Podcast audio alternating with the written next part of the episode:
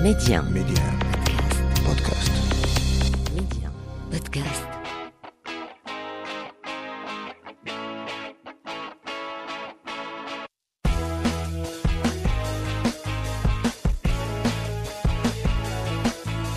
Bonjour à toutes et à tous. Devenir un as, une grande pro de la communication relève de beaucoup de travail de rigueur, mais nécessite aussi un brin de don. Média, Yasmine, femme d'aujourd'hui. Maria Ait M'hamed remplit complètement la checklist. Vous êtes cofondatrice et directrice associée de Bonsai Agency et vous êtes mon invitée d'aujourd'hui. Alors avec vous, nous allons parler de com, mais aussi de leadership et de féminité, puisque vous incarnez pleinement ces trois notions à la fois. Bonjour Maria, comment ça va ? Bonjour Yasmine, très bien, merci. Un plaisir. Très, très émue de cette petite introduction, même si je pense qu'elle...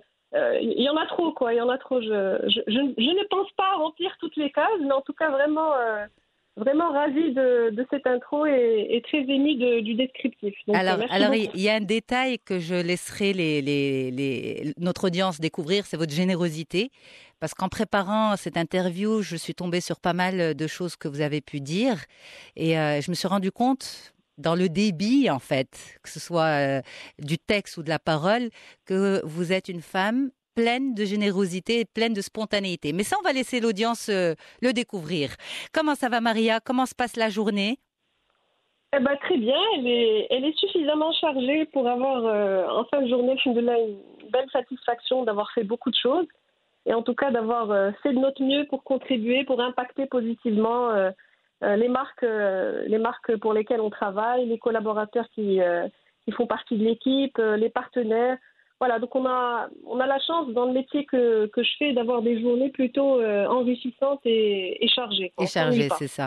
Alors la com, c'est votre métier, mais c'est bien plus que ça, puisque vous êtes aussi présidente de l'Union des agences conseils en communication pour 2 mandats consécutifs. C'est bien ça ? Oui, je viens de démarrer le 2e, effectivement, avec un premier mandat qui était plutôt long, enfin plus long que prévu. Avec l'année Covid qu'on a vécue, on a décidé de temporiser sur la réélection et puis ça s'est fait au mois de juin et j'ai eu le plaisir d'être et l'honneur d'avoir été réélue. Donc ça me conforte un peu dans la confiance que me témoignent mes confrères. Donc très très fière et très honorée de cette réélection. Alors, la com et la pub, est-ce que c'était votre premier choix de carrière ou ça s'est fait plutôt par hasard ? C'était un bel accident, on va dire ça comme ça, puisque à la base je suis de formation financière, donc j'ai fait l'ISCAE option finance et j'ai commencé à travailler dans un département financier dans une multinationale et au bout de quelques mois, qui était, je ne le nie pas, qui était très intéressant parce que très challenging, donc j'ai eu à relever quelques jolis défis. Mais en fait, je me rendais compte que passer la phase de setup, très rapidement, on rentre dans une espèce de routine et puis on fait un peu la même chose tous les mois. Donc il y a une saisonnalité, une récurrence qui s'installe. Et je me suis sentie très à l'étroit dans cette routine-là. Donc j'ai eu une offre à l'époque d'intégrer une entreprise qui aujourd'hui est très connue mais qui était vraiment en phase de start-up, qui est FC Com, donc le leader de l'affichage au Maroc. Et donc voilà, c'est comme ça que on va dire l'aventure de la com a commencé, d'abord en tant que prestataire de services pour des agences, et au bout d'une année et demie, très rapidement, une autre offre, une opportunité de rejoindre une agence La Place qui était leader dans l'événementiel. Mmh. Donc voilà, ça a commencé comme ça, vraiment comme une espèce de saisie d'opportunité. J'ai jamais vraiment cherché un job, pour ne rien vous cacher. J'ai eu la chance de ne jamais avoir à prospecter pour bosser. J'ai toujours eu des opportunités qui s'ouvraient à moi et que j'ai saisies, toujours de manière très positive et en recherchant cette part d'inconnu. Donc c'est quelque chose qui m'a toujours interpellée. Donc de beaux accidents à la fois. Vous n'avez pas eu peur de passer de la finance à la pub, à la com, qui reste quand même un métier très pointueux, un métier où il y a la technique, l'imagination, la stratégie, toutes ces choses en fait qui sortent complètement du monde des chiffres, du monde carré des chiffres et de la finance. Alors, merci pour cette remarque, Yasmine.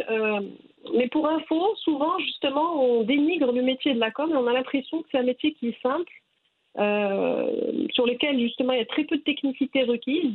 On atterrit d'ailleurs souvent dans le métier en ayant fait autre chose avant, en étant assistante, et puis on vous colle un jour ou l'autre une responsabilité à tenir sur de la com. On a l'impression qu'il y a très peu de barrières à l'entrée, mais effectivement c'est un métier qui demande beaucoup de polyvalence, qui demande d'avoir des compétences, des skills à la fois techniques, mais aussi beaucoup de soft skills.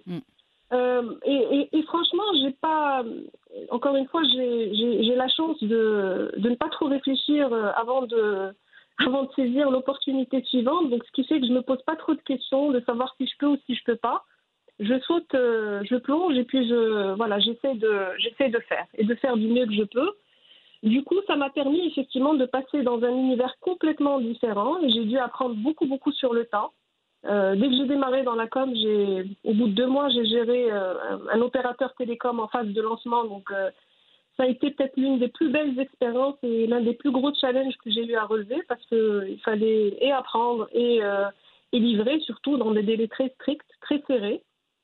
Mais voilà, il y a quand même un background qui fait que on a la capacité à être agile, à apprendre vite, à apprendre des autres, beaucoup. C'est un métier où on a la chance de pouvoir apprendre de ses pairs, de pouvoir apprendre de ses fournisseurs, que je remercie parce qu'ils sont souvent dans les coulisses, dans l'ombre. Mais moi, j'ai beaucoup appris de mes prestataires, de mes partenaires qui ont passé du temps à m'expliquer ce que c'était qu'imprimer en offset, qu'imprimer en numérique, que faire une campagne radio. Voilà. Et on a la chance, avec ces contacts humains, avec ces interactions, d'apprendre peut-être plus vite que dans d'autres secteurs. Et de pouvoir en tout cas apprécier chaque moment et chaque challenge qu'on relève. Donc ça a été très intense, surtout au début parce qu'il fallait apprendre vite. Mais en tout cas, ça m'a confortée dans l'idée que je voulais absolument faire ce métier parce que il y a aucun jour qui ressemble à l'autre. On passe d'un sujet à l'autre, d'une technique à l'autre, d'un secteur à l'autre, et c'est extrêmement enrichissant et passionnant. Et en fait, en tant que femme, lorsque vous décidez de faire, vous faites. Et lorsque vous décidez de ne pas faire, vous ne faites vraiment pas. Et ça, en fait, je fais référence à votre première année à l'ISCAE. Racontez-nous, Maria, qu'est-ce qui s'est passé la première année ? La première année à l'ISCAE, alors j'étais en mode rebelle pour ne rien vous cacher, parce que j'étais vénère que mon père ne m'ait pas envoyée en France, ce qu'il m'avait promis. Donc pour moi, la carrière était toute tracée. Je devais faire Paris Dauphine en France, en ingénierie financière. Et puis, je découvre que finalement, non, ça se fera au Maroc, à l'ISCAE, alors que j'avais passé le test en mode vraiment dilettante, que je leur disais clairement que je n'avais pas envie de rejoindre l'ISCAE. Donc, vous imaginez la frustration. Donc, j'ai passé une année peut-être plus sur la pelouse de l'ISCAE qu'en salle de classe. Mais tout en m'assurant quand même que j'arrivais à catcher les notions de base. Donc une année aussi où j'ai découvert le Maroc dans toute sa diversité, parce que quand on grandit à Casa, quand on a fait la mission française, on n'est pas forcément en contact et en prise avec le vrai Maroc. Et là, j'ai vraiment pris plaisir à découvrir des personnes qui venaient de toutes les régions. Donc humainement, ça a été une année très enrichissante pour moi, une année fondatrice. Et en fin d'année, j'étais déjà fan de l'ISCAE, fan en tout cas de tout ce que cela pouvait m'apporter. Et à partir de la deuxième année, je me suis vraiment mise dans le bain et j'ai commencé à bosser sérieusement. Finalement, donc, voilà, c'était une belle découverte, belle leçon de vie. Belle leçon de vie, puis j'ai appris le baby-foot et ça me permet de filmer même aujourd'hui avec mes gosses. Donc, je suis encore championne de baby-foot grâce à la première année d'ISCAE. Alors, Maria, quand vous dites « moi, je ne me pose pas trop la question si je peux ou je peux pas, je fonce », est-ce que vous adoptez cet état d'esprit même dans votre vie privée, même dans vos choix privés ? Ah oui, pleinement, et on me l'a reproché par moments parce que ça implique que parfois on prend des décisions lourdes de conséquences.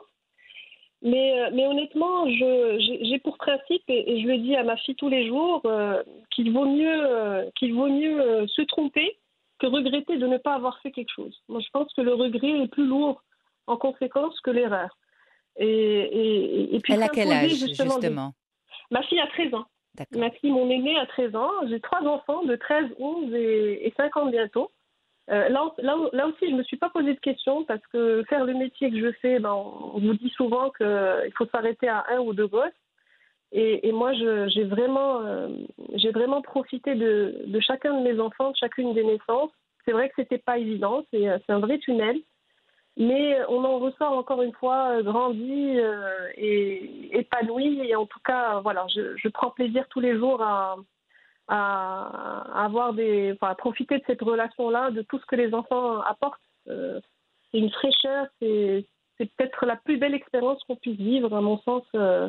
En étant femme. Mais en même temps, Maria, 3 enfants, oui, c'est magnifique. Vous travaillez dans la pub et la com. C'est quand même un domaine où on ne doit pas compter ses heures, qui repose beaucoup sur le réseautage, sur les contacts, sur les sorties. Comment on arrive à gérer ça ? Comment vous arrivez en tant que femme, que maman à gérer ça ? Je sais qu'on ne pose jamais cette question aux hommes. Par la force des choses, je vous la pose aujourd'hui. On ne la pose pas aux hommes parce que c'est vrai qu'ils ont souvent la chance de pouvoir s'appuyer sur leurs femmes, sur les mamans pour faire beaucoup de choses. Et en cela, il y a encore du travail de sensibilisation.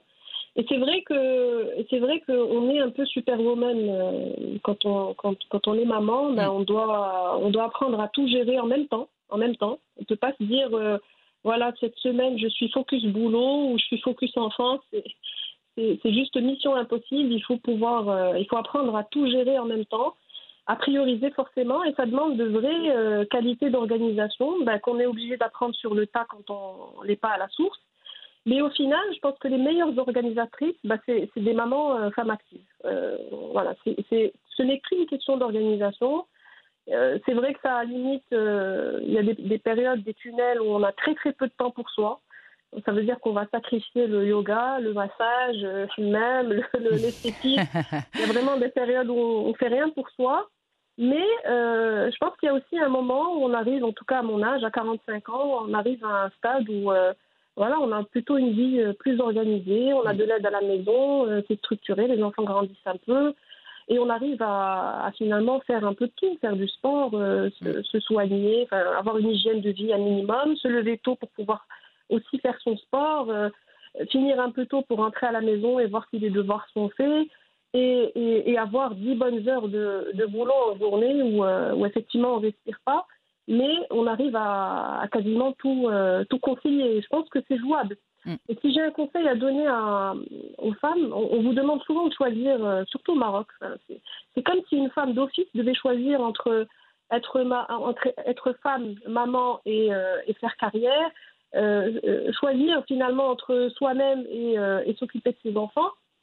Moi, j'ai toujours eu pour principe de me donner le choix de ne pas choisir. Je n'ai pas à choisir entre tout ça. Je pense qu'on peut arriver à tout concilier et on vous dira souvent le contraire, on vous fera des reproches, on vous traitera parfois même de maman indigne ou de... Voilà, il y a des regards qui sont extrêmement lourds. Vous l'avez ressenti personnellement ? On vous l'a dit ? On vous l'a fait sentir ? Oui, on le ressent. Oui, bien sûr.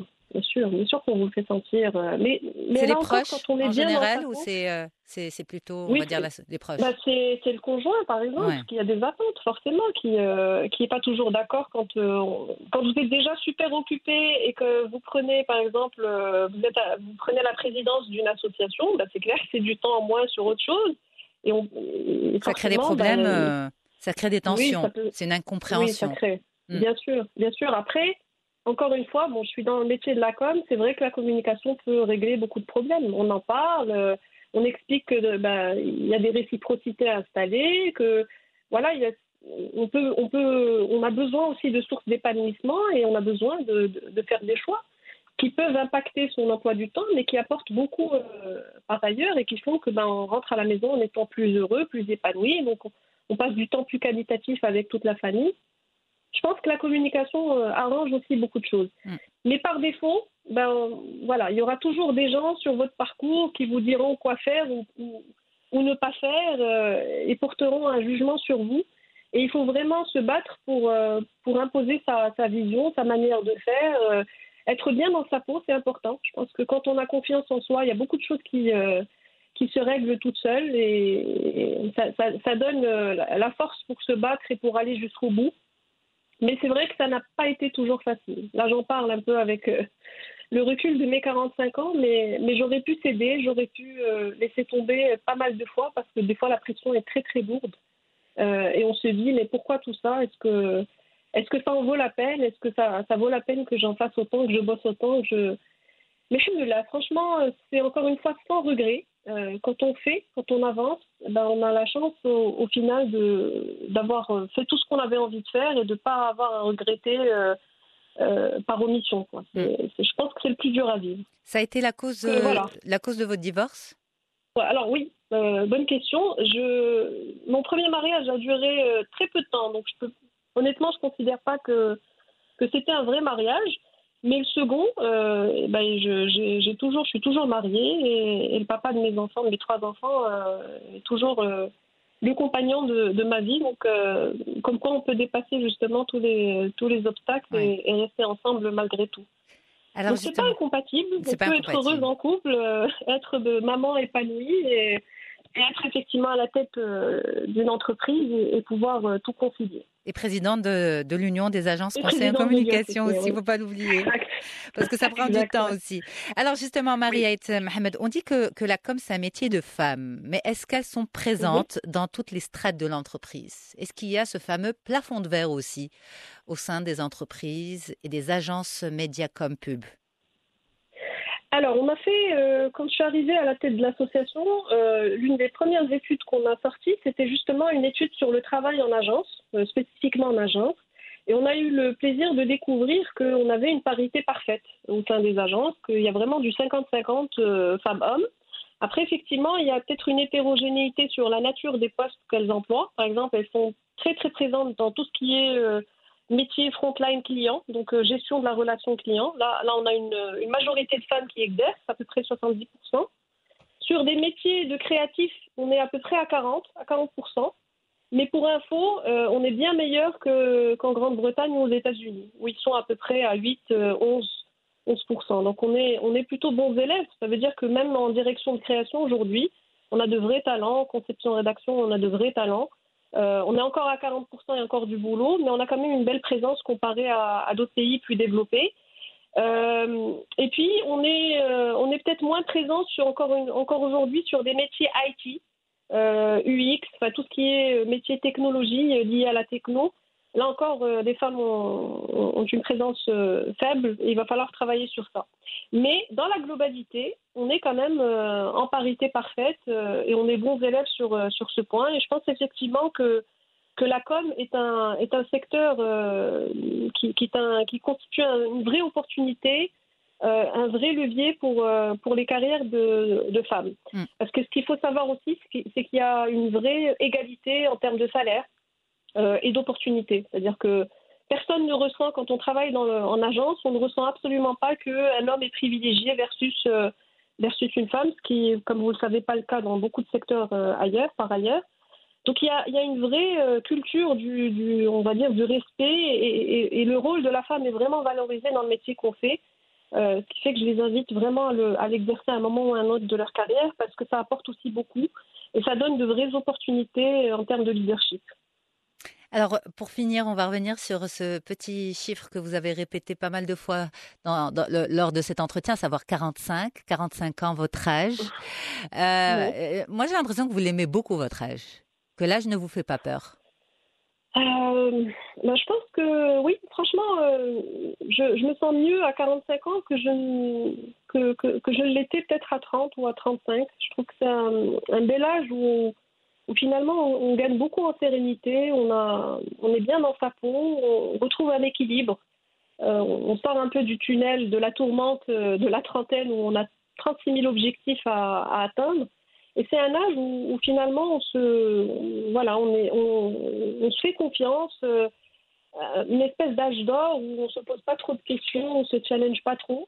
Donc moi honnêtement j'en profite énormément et puis j'essaye surtout de me fixer des objectifs pour les 20-30 ans à venir qui me correspondent parce qu'on se connaît mieux à 45 ans qu'à 30. Donc on a la chance de pouvoir être lucide par rapport à qui on est et donc à vraiment être lucide aussi par rapport aux objectifs et un peu à la raison d'être qu'on se fixe. Il y a un vrai why qu'on se définit.